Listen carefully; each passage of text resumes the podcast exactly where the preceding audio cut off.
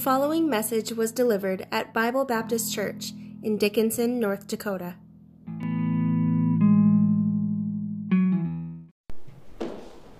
And turn with me to Philippians chapter 3 this morning. Philippians chapter 3. we'll begin in verse 12. Philippians chapter 3. And we'll begin in verse 12.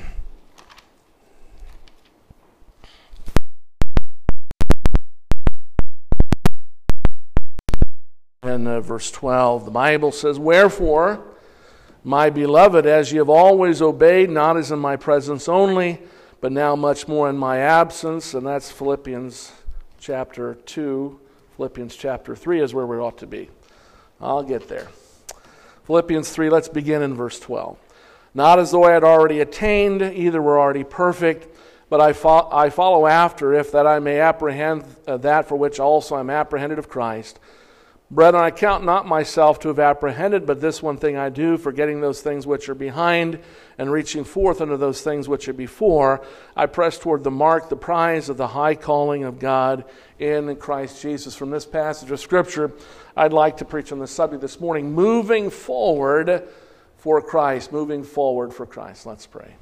Father in heaven, again, as we look into thy, word, thy word, I'm thankful for it and Father, for the admonition and exhortation of the Scripture. And Father, Lord, we have been blessed so much recently and in uh, finally being able to purchase a building and have it remodeled and and to have our dedication and pay, paying the building off, all kinds of blessings that way. We've seen some losses along the way, losses of people that we love dearly and look forward to seeing in the future, and yet uh, Father, whether it's be victory or loss, Father, there comes a time when we need to begin to move forward again and, Lord, not be bogged down by anything. And I pray, God, as we consider these things this morning, Father, give us understanding of the importance of this great truth that we need to keep on keeping on or moving forward uh, for the Lord. I pray in Jesus' name. Amen. Again, uh, here in our text, the Apostle Paul is speaking, uh, if you will, of the common analogy of the Grecian games, uh, particularly the marathon and running the marathon. The marathon is never a sprint, it is a long distance race, and men that train for it, I remember reading uh, about this years ago about some folks, uh, some guys that were involved with the marathon, and they would run on an average 10 miles a day.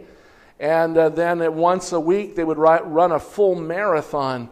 And I thought, well, this is kind of crazy because I think a marathon is 26 point some odd miles in a, in, you know, at one time, and it takes hours to run it. It's amazing how quickly some can run. You know, for some of us, uh, three hours could mean uh, a distance of 200 yards, you know, down the driveway and back, you know, that kind of thing. But for them, uh, the marathon is a long distance race, and it's run in hours because of their training and preparation for it. It's always they have the goal of winning the race, and not only winning, but running well, and if you will, finishing well. Henry Wadsworth Longfellow said, and he lived in 1807 to 1882, said, The heights of men, the heights uh, by uh, great men reached and kept, were not attained by sudden flight, but they, while their companions slept, were toiling upward in the night. You know, folks, the people that often go out and do great things are people that go above and beyond what sometimes the rest of us are doing. And Paul is calling uh, these Christians, uh, this church at Philippi, and us uh, to be moving forward, not to find ourselves stagnant, not to find ourselves sitting back and enjoying the blessings, although we've had blessings to enjoy this past year, we've had troubles along the way as well. And yet, uh, God doesn't want us to stay or to be bogged down, but uh, to move forward. Paul was one of those kinds of guys. He was never satisfied with where he was and what he had done. He always wanted to keep on moving uh, forward. But as we look at Philippians chapter 3, there are two things I want us to consider this morning that Paul gives in his exhortation. He is trying to exhort and encourage these believers to go on and do more for Christ. Paul had been a part of establishing this church at Philippi. He's writing back to them to encourage them, to, uh, uh, to encourage them by thanking them at times for his care, their care for him, as he had cared uh, for them, bringing the gospel to them. As a matter of fact, the first thing we want to consider uh, this morning we find in verse 12 not as though I had already attained either were already perfect, but I follow after, if that I may apprehend that for which also I am apprehended of Christ Jesus. Brethren, I count not myself to have apprehended, but this one thing I do, forgetting those things which are behind. And that's what we want to consider first this morning as we talk about moving forward for Christ. We need to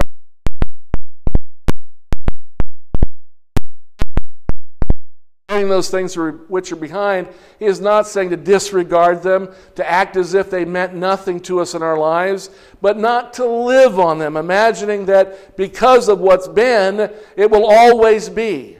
Folks, we need to always have our, our mindset on the and not stagnant. We, you know, it's one thing to remember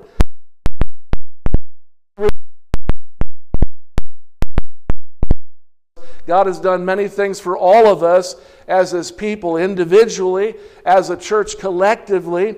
And I'm speaking to you as a church today that we, could, we should consider moving forward and not just thinking about the past. What a blessing it was to enjoy the, the building dedication, the 25th anniversary, all the goodies and that. And I'm trying to forget the fact that I overate and ate the wrong things, amen, as we tend to do at a celebration. But, you know, we, we've come a long way in 25 years, and yet, and yet, folks, there have been some troubles along the way. There have been some difficulties. Of this last year and a half, I'll tell you what, if given an opportunity, I probably wouldn't want to do it over again. It's been a crazy year and a half. We've lost people uh, to death, people we've loved and cared about. We've seen some victory and success, and yet, you know, sometimes I look and I think, man, I, I wouldn't want to go there again. You know, and someone say, well, be careful what you, what you say. You know what? I'm not afraid of God. I'm not afraid of God. God is going to do what, what God thinks is best.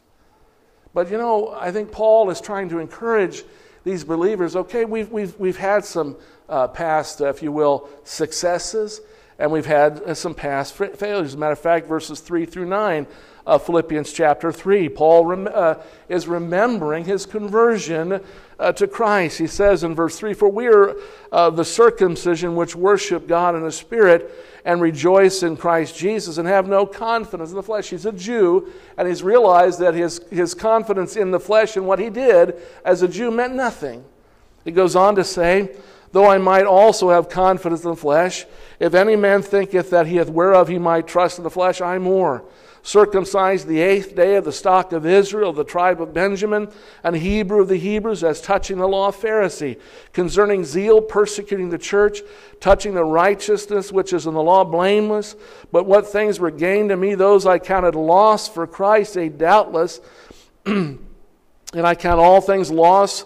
Uh, but for loss for the excellency of the knowledge of Christ Jesus my Lord, for whom I have suffered the loss of all things, and do count them but dung, that I may win Christ and be found in him, not having mine own righteousness which is of the law, but that which is through the faith of Christ, the righteousness which is of God by faith. Paul, who was that then Saul of Tarsus, was very religious, a very zealous Jew, one who kept the law, one who worked ardently for the Jewish faith, even to the point of persecuting Christians. And God revealed himself through the word, through the testimony of the very Christians he persecuted and the message they preached, he was converted to Jesus Christ and said, You know, I've won a victory. Those things were, that were gained to me, I've counted loss for the excellency of the knowledge of Christ Jesus, my Lord. He knew what it was to be converted. And, folks, conversion, salvation is a victory for everyone who's saved by the grace of God. if you're saved here today, you've already had a victory in your life a victory that no one can take away from you. No one, not even yourself. You know, we don't believe this nonsense that you can lose your salvation because salvation is of the Lord. God does all the saving, and God does all the keeping. Amen? And what a blessing that if you've been saved, you have that victory. Paul was encouraging them, uh, reminding them of what God had done for him, and people marveled. Who would have imagined Saul of Tarsus getting saved by the grace of God?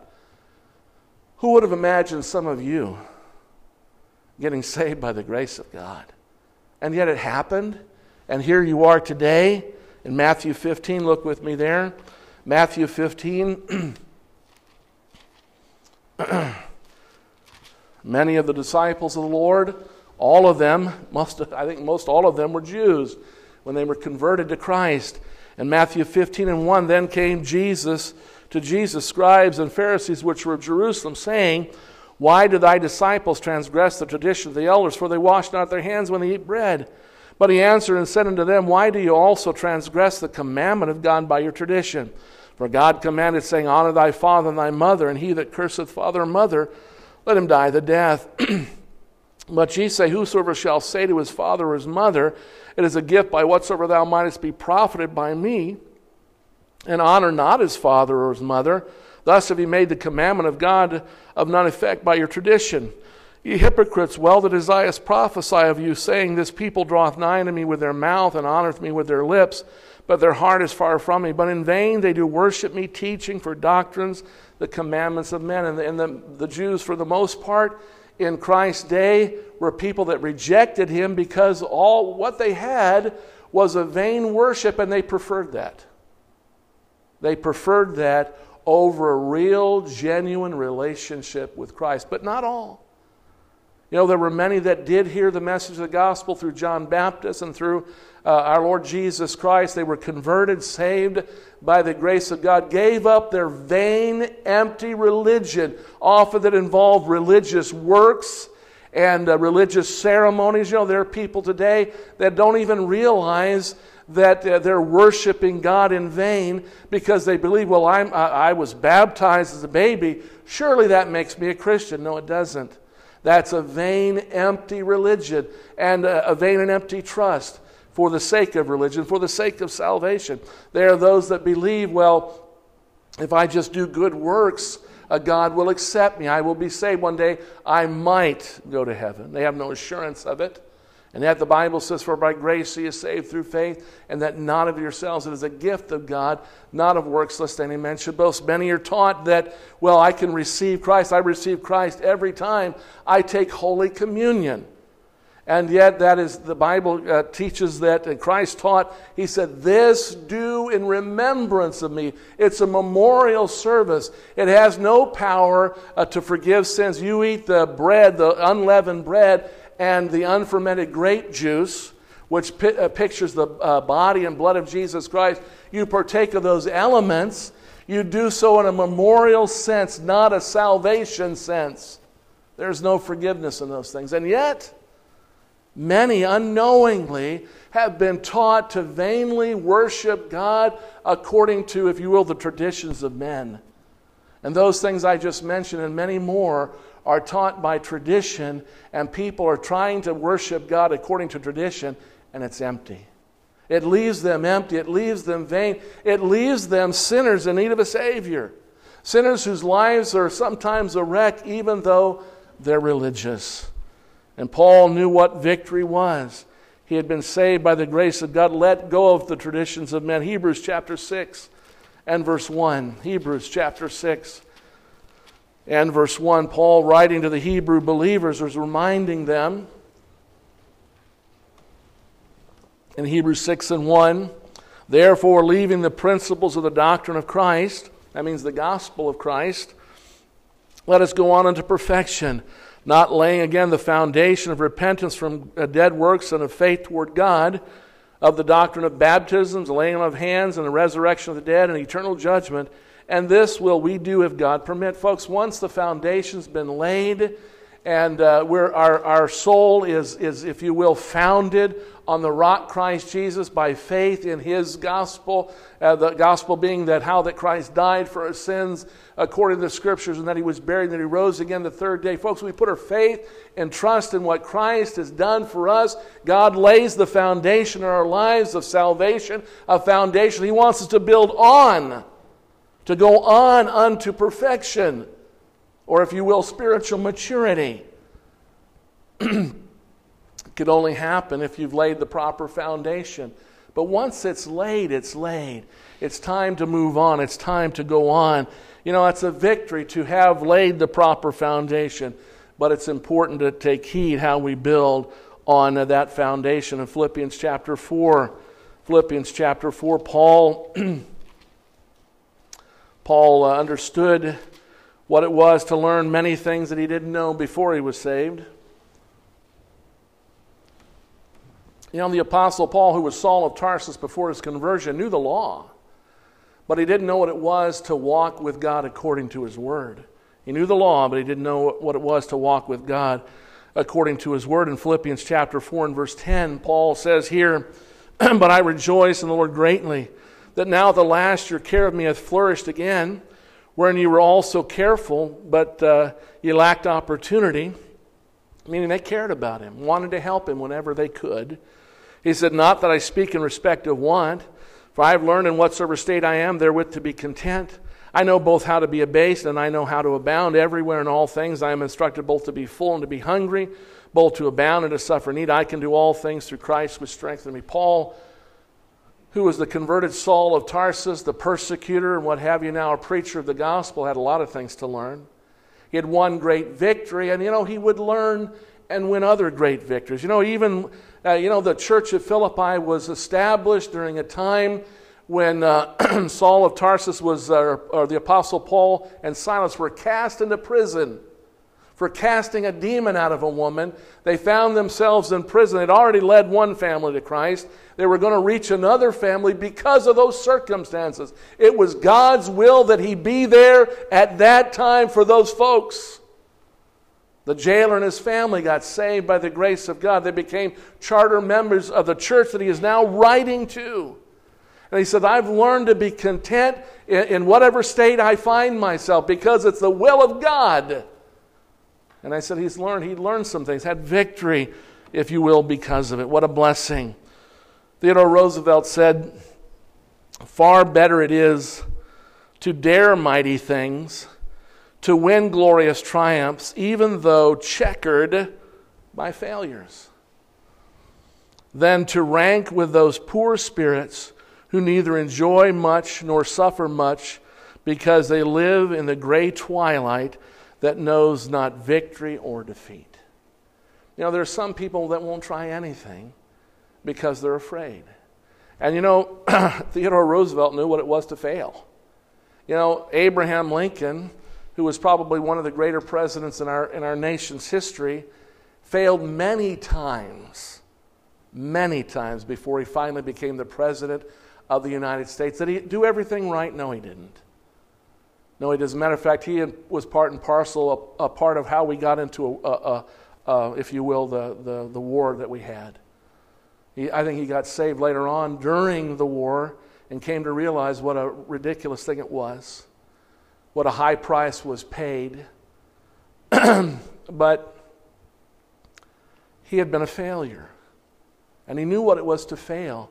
But because he failed, he wasn't a failure he went on to do some great things uh, for our nation and for us as a people.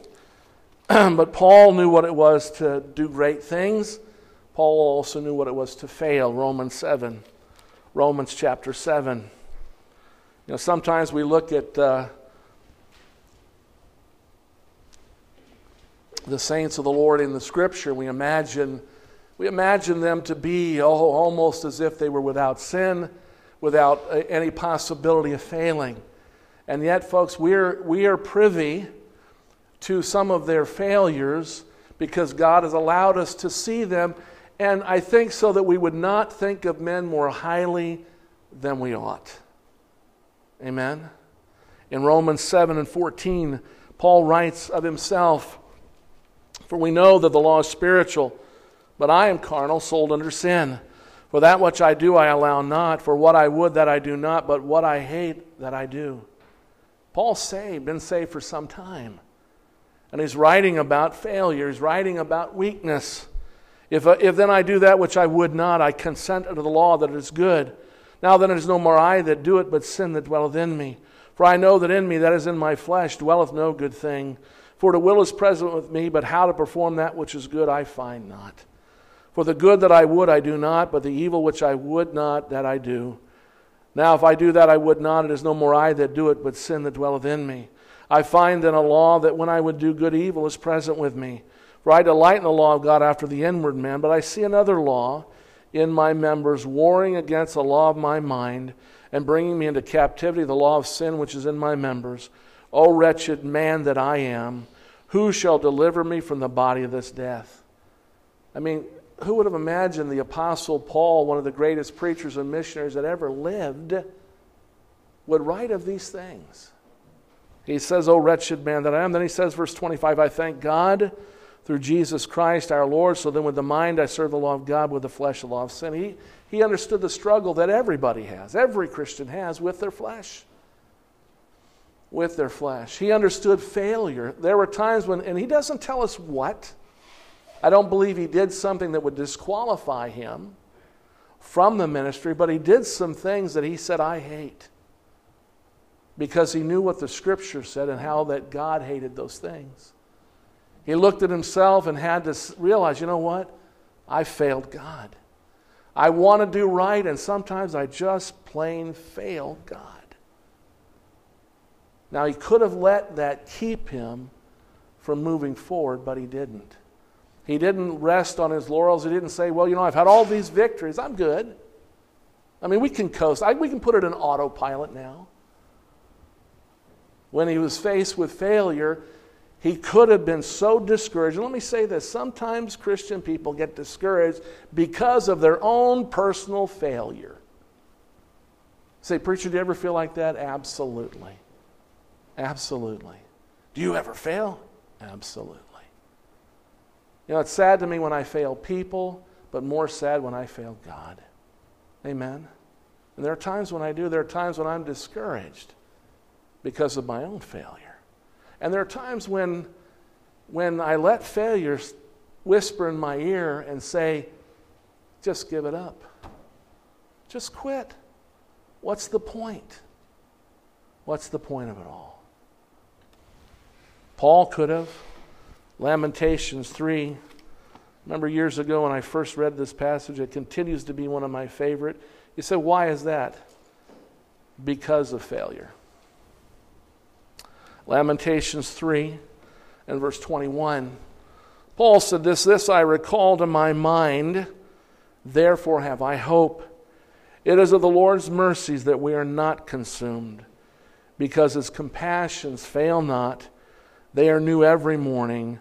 Great is thy faithfulness. You know, folks, we love that song, Great is thy faithfulness. Amen. Why? Because God is faithful to us. And you know what? Especially when we fail. Especially when we fail. Especially when we let the failure cause us to feel hopeless and even want to give up. if you will, 1 John 1. 1 John 1 and verse 9. 1 John 1 and 9. God gives us a promise here.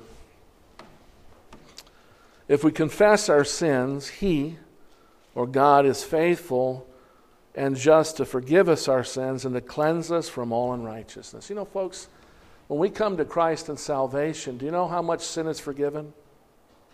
All of it. That includes the past, the present, and the future. All of it. And when we fail God as a Christian, we can come to God knowing that He's a compassionate and merciful God, and that when we're honest with Him and we say, Lord, I'm sorry, I was wrong, you know what He does? He says to us, I forgive you. Let's get up and go on. Let's get up and go on. We're talking about forgetting those things which are behind. You know, folks, what a blessing when we have victory. And there are times when we do. And we ought to rejoice in it. Amen. But we can't live on the past. The past blessings, and we can't live on, if you will, the past failures. Because they may keep us from moving forward for Christ. Secondly, if you will, Philippians chapter 3.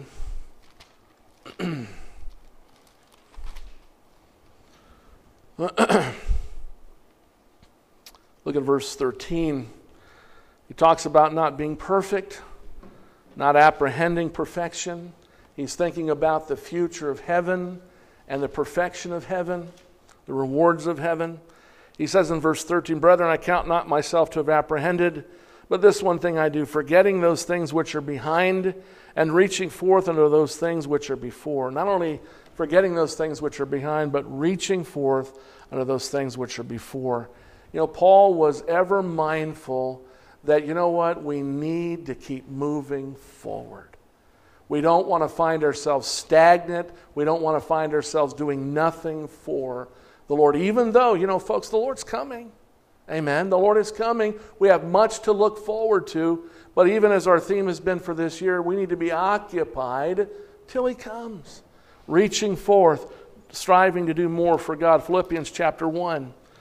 Philippians 1 and 18. Here, Paul writes earlier, What then, notwithstanding every way, whether in pretense or in truth, Christ is preached, and I therein do rejoice, and yea, and will rejoice. For I know that this shall turn to my salvation through your prayer and the supply of the Spirit of Jesus Christ, according to my earnest expectation and my hope that in nothing I shall be ashamed, but with all boldness, as always, so now also uh, Christ shall be magnified in my body, whether it be by life or death.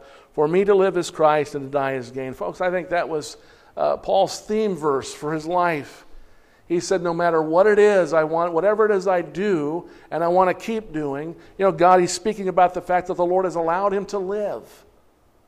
Not to live unto himself, but to live for God and for other people. Always reaching out. If in one place it says striving to preach where, where the name of Christ has not been named.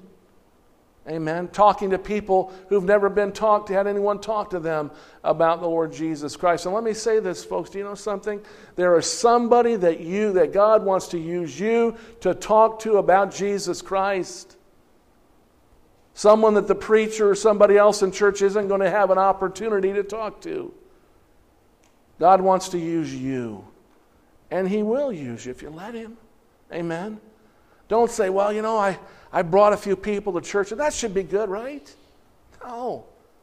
We shouldn't be content with just having a few people come to church or just talking to a few people, but striving to talk to everyone and, and praying, listen, praying for opportunities to talk to someone about Jesus Christ. Amen. Folks, you know that one of the greatest reasons you and I are here is to share, as I said last week, to share the gospel of Jesus Christ with other people, to tell them how great things God has done for you.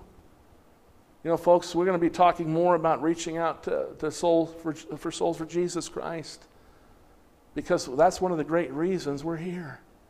They need to know that God loves them and wants to save them by His grace. And We want God to be magnified in our body, not so that we'll be glorified, but rather that He might be glorified. You know, God showed the world something of Himself with the nation of Israel. God is trying to show something of Himself through us as His people, through us as His local church. Do we do it perfectly? No. Will we ever do it perfectly? Probably not. But so what? Let's keep trying. Amen. Let's Let's let God have His way with us. Let's let our light shine and ask God to help us to, for the light of Christ to shine brighter. Amen. In time to come. In Acts 20, Acts 20, in verse 22.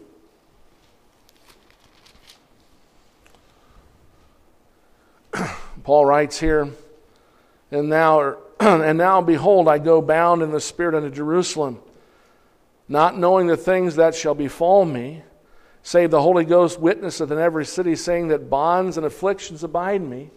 You know, the Apostle Paul had a life of all kinds of suffering and bondage and difficulty. 2 Corinthians chapter 11, we won't turn there.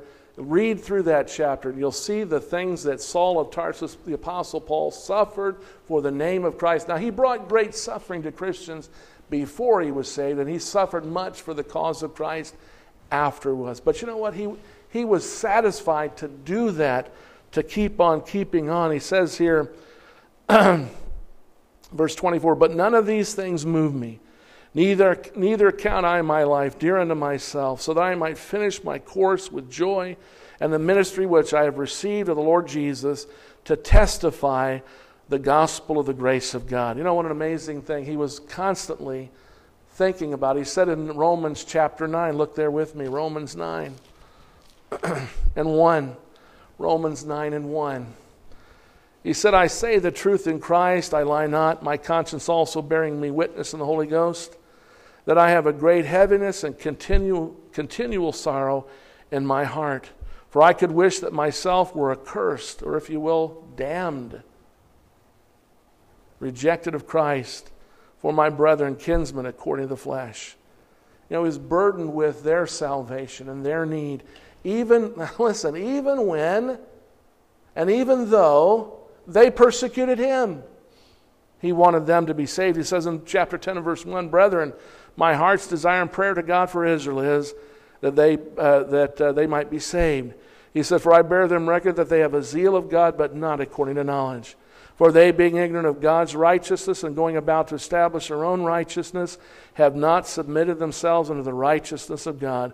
For Christ is the end of the law for righteousness to everyone that believeth. You know the law that Paul had one time had preached to Saul of Tarsus? He had lost sight that the goal, the end, the aim of the law was to point people to Jesus Christ. The moral law told men they were sinners. The ceremonial law showed them where the remedy for sin was. It was in faith in Jesus Christ and the sacrifice of Christ. And Paul had a great desire for these people to be saved, even those that persecuted him. You know, the evangelist Gypsy Smith was saved when he was around 10 years of age.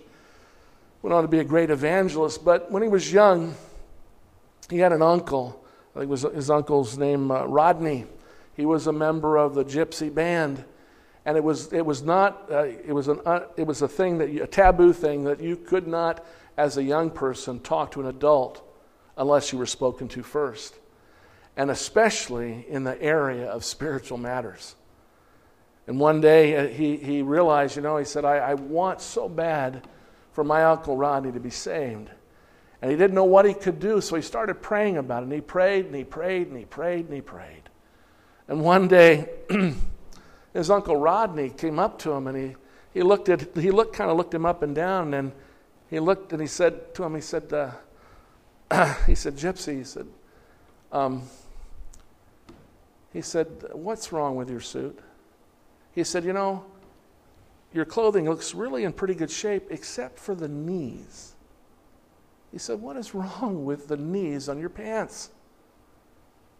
And he looked at his uncle and he said, You know, he said, My knees are worn out. The pants on my knees are almost worn out from praying for you to be saved. He said, I love you and I want, he said, I want with all of my heart for you to know God the way I know God. And you know something? It wasn't long after that he came to Gypsy later on and he got saved by the grace of he was so moved. And, folks, God worked in his uncle's heart because he prayed earnestly for him to be saved. You know, there's something to reach forward to, there's something to be laboring for. You know, not just going to heaven, but trying to bring people to heaven with us. In Philippians 1, if you look there with me, Philippians 1 and verse 3. He says, Paul writes, I thank my God upon every remembrance of you, always in every prayer of mine for you all, making request with joy for your fellowship in the gospel from the first day until now, being confident of this very thing, that he which hath begun a good work in you will perform it in the day of Jesus Christ. You know, he's talking about the work of conforming us to the image of Christ. Now, God does that for his glory. But if he's glorified, truly glorified, people are going to notice it. If he's glorified in your life and in mine, people are going to notice it. They're going to notice that God is doing something in our lives. God has changed us from what we were to what we are. Now, I'm going to tell you something. It doesn't mean that we're super Christians. But it, you know what? It's, it's an unmistakable thing.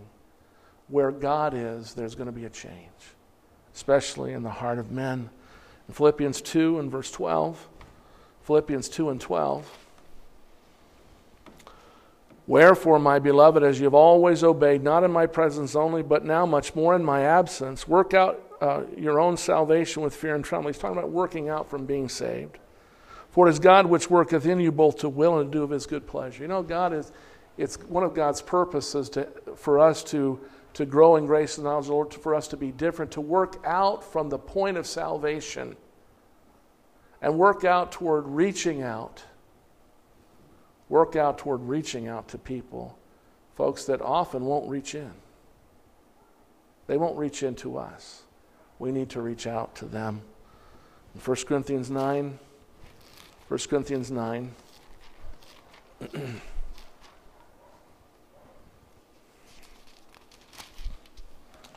Look at verse 24.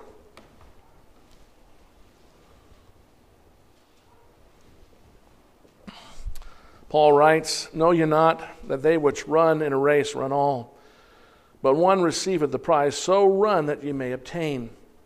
Again, he's using uh, the illustration of the Grecian games. You know, I have a feeling when you look at Paul that he had a, a, like for sports. And, you know, he may have known, I don't know, that they didn't have sport, sports teams like we do today. You know, I know some Christians that know all the batting averages, they know all the statistics of all different kinds of at- athletes, uh, all to the point of sometimes a neglect of this.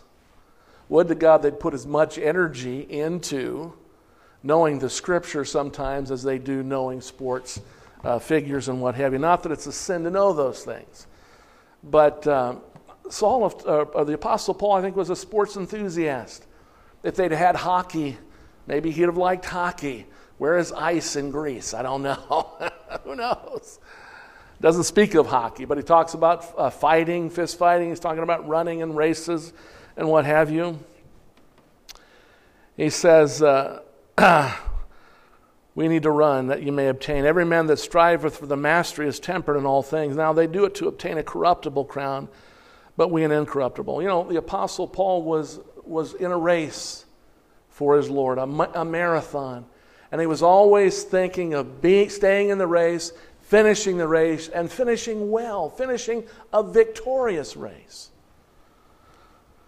He says, I therefore so run, not as uncertainly, so fight I, not as one that beateth the air, but I keep under my body and bring it into subjection, lest that by any means, when I have preached to others, I myself should be a castaway. You know what? The, the people that win particular contests in, in uh, the Olympics, they don't get up one day and say, Yeah, I'm going to the Olympics with no training, with no preparation. Often they're dieting, they're exercising, they're putting a lot of time and effort into whatever event they're involved in. And you know why? They want to win. Now, they're looking to win a corruptible crown. But some, there's something so much more important for you and I as Christian people is that our lives should be lived as an athlete, as one who is running the marathon and, and running to be a winner, not a loser. Running to be a winner, not a loser. Doing what is necessary, maybe giving up some things that are necessary. We recently celebrated our 38th wedding anniversary. And my, my wife, uh, she called me on the phone. She says, We need to go by and get a few things. She says, Because we're going to party. And you know what that meant? Absolutely nothing dietarily sound. We had pizza, We had ice cream, and I enjoyed every minute of it. Ah, but now I have to somehow lose it. It's one thing to gain it, it's another thing to lose it. you know, trying to be on a diet. And what does she say to me? My wife, the devil, said, Go and get some pizza. Go and get some ice cream. And I said, You betcha. I'm going for it. I mean, there was no struggle at all. I said, Yeah, we're going to do this. if you're ever looking for us sometimes, you don't hear from us at all. We could be having a little party at the house eating all the things we're not supposed to be eating, not concerned about the corruptible crown or what have you. We're not concerned about getting fat or anything, just about having fun. You know, what? preachers are even like that. Amen? But on the whole, folks, we can't live our life like that, can we? Not being concerned about the life we live, not, being, not being concerned about our our future and, and service for the Lord. You know, Arnold Palmer, Arnold Palmer said this the most rewarding things you do in life are often the ones that look like they cannot be done. And he won, I think, almost all the major tournaments in golf. He accomplished things that not too many people have accomplished since then, although there have been some. In that exciting sport of golf, that if you're not careful, you'll fall asleep watching. Amen. ah, Hebrews 12. Hebrews 12. You know, folks, I'm going to tell you this Christian service isn't exciting necessarily. It's not exciting. I remember when I got saved and God called me to preach, I was just sure I was going to burn the world upside, turn it upside down, going to be the big preacher, this, that. You know what I found out? well, oh, is there anybody really like that? oh, yeah, there's some great preachers, and there probably are. Paul was. You know, we have ideas about things, but you know what? I, I, it came home to me one day that serving the Lord is sometimes doing the same ordinary, mundane things every day. Living our lives, doing, trying to do the right thing, and be a good testimony, praying for opportunities, being in your place, doing your thing for God. Not a lot of great and wonderful, exciting things happen, except, except when someone finally does come to Christ and is saved by the grace of God, except when maybe God used you to talk to someone who finally got saved by the grace of God. Folks, do you know something? You're talking about saving a soul from sin and the consequences of it. The Bible says there's joy in heaven over one sinner that repenteth than over the 90 and 9 just persons that need no repentance. Amen. In Hebrews chapter 12 and 1, Paul writes here, Wherefore, seeing we also are compassed about with so great a cloud of witnesses. And I think he's referring back to chapter 11. And God gives us a long list of people who walk by faith, live by faith, but understand they were just people like you and I. The thing that caused them to be able to do great things and want to do great, things was the God in them that enabled them to do things. Wherefore, seeing we also are compassed about with so great a cloud of witnesses, let us lay aside what? The weight and the sin which doth so easily beset us. That, that phrase, besetting sin, talks about the sin that is around us that we trip over because we're maybe not being careful. And let us run with patience the race that is set before us, looking unto Jesus, the author and finisher of our faith, who for the joy that was set before him endured the cross, despising the shame, and is set down at the right hand of the throne of God. You know, folks, Christ has already run the race. And Christ has done all the hard things. Therefore, we can come to the throne of grace and know that there is someone who will understand and be there for us and help us. Amen. Be there for us and help us. in 2 Timothy 4,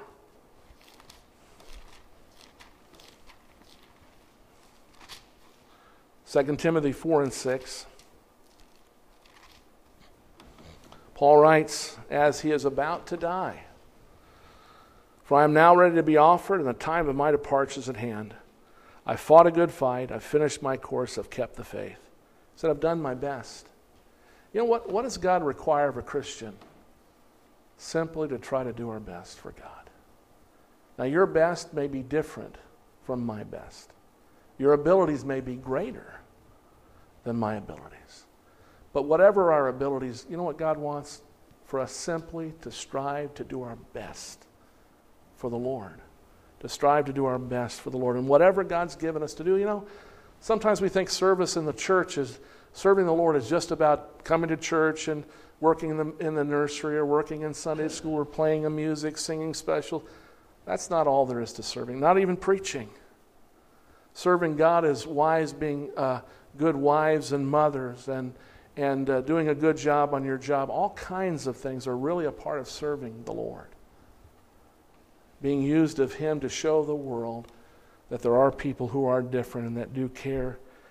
He said in verse 8, Henceforth there is laid up for me a crown of righteousness, which the Lord, the righteous judge, shall give me at that day. And not to me only, but unto all them also that love is appearing. You know what? Paul was not going to go home by the rapture. Saul, uh, Paul, the apostle, died by being beheaded, and which was, in one sense, a very merciful way to die.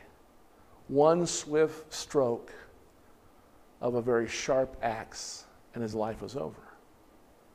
Have, someone, my wife pointed out to me in the news recently, there was some crazy man I don't know if it was his girlfriend or whatever, he chased her down with a sword and cut her head off because she tried to leave him. Who in their right mind does that? Who in their right mind does that for any reason? And yet, Paul said, I'm ready. I'm ready for this. I'm ready. I've done my best. I'm ready to go home and God was merciful to him. 1 Corinthians 15 and 58.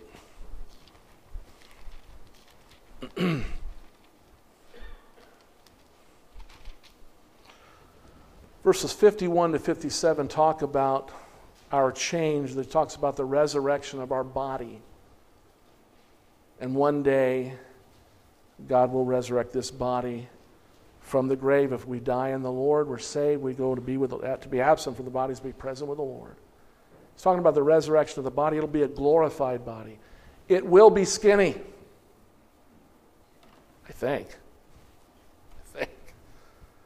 I want to stop short of saying it'll be beautiful because it isn't too beautiful now. Amen. Will we all be beautiful? Will, it, will we all be skinny? Probably not. But we will be ourselves and our bodies will be glorified. Amen. And you know what? It just won't matter in heaven. You know, we worry so much about whether I'm fat or whether I'm skinny, whether I'm ugly or whether I'm pretty. I worry about being pretty all the time. Don't look at me that way, Dan. He's looking like, Preacher, what's wrong with you? No. Yeah.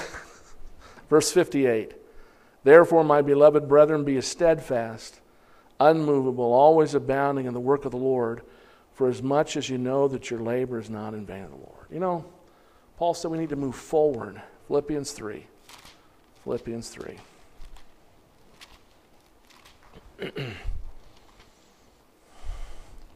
Verse 13, Brethren, I count not myself to have apprehended, but this one thing I do, forgetting those things which are behind, reaching forth unto those things which are before I press toward the mark for the prize of the high calling of God in Christ Jesus. You know what?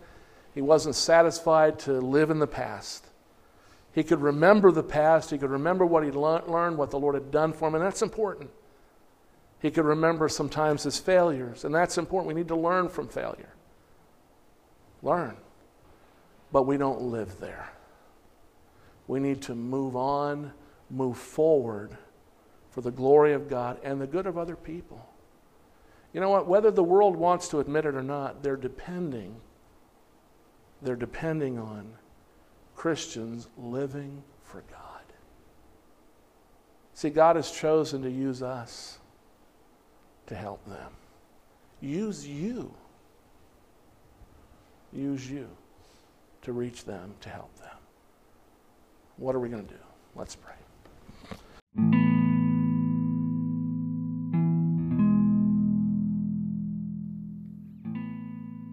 Thank you for listening. If you have questions about this message, or if you would like information about our church, please visit us online at bbcdickinson.com.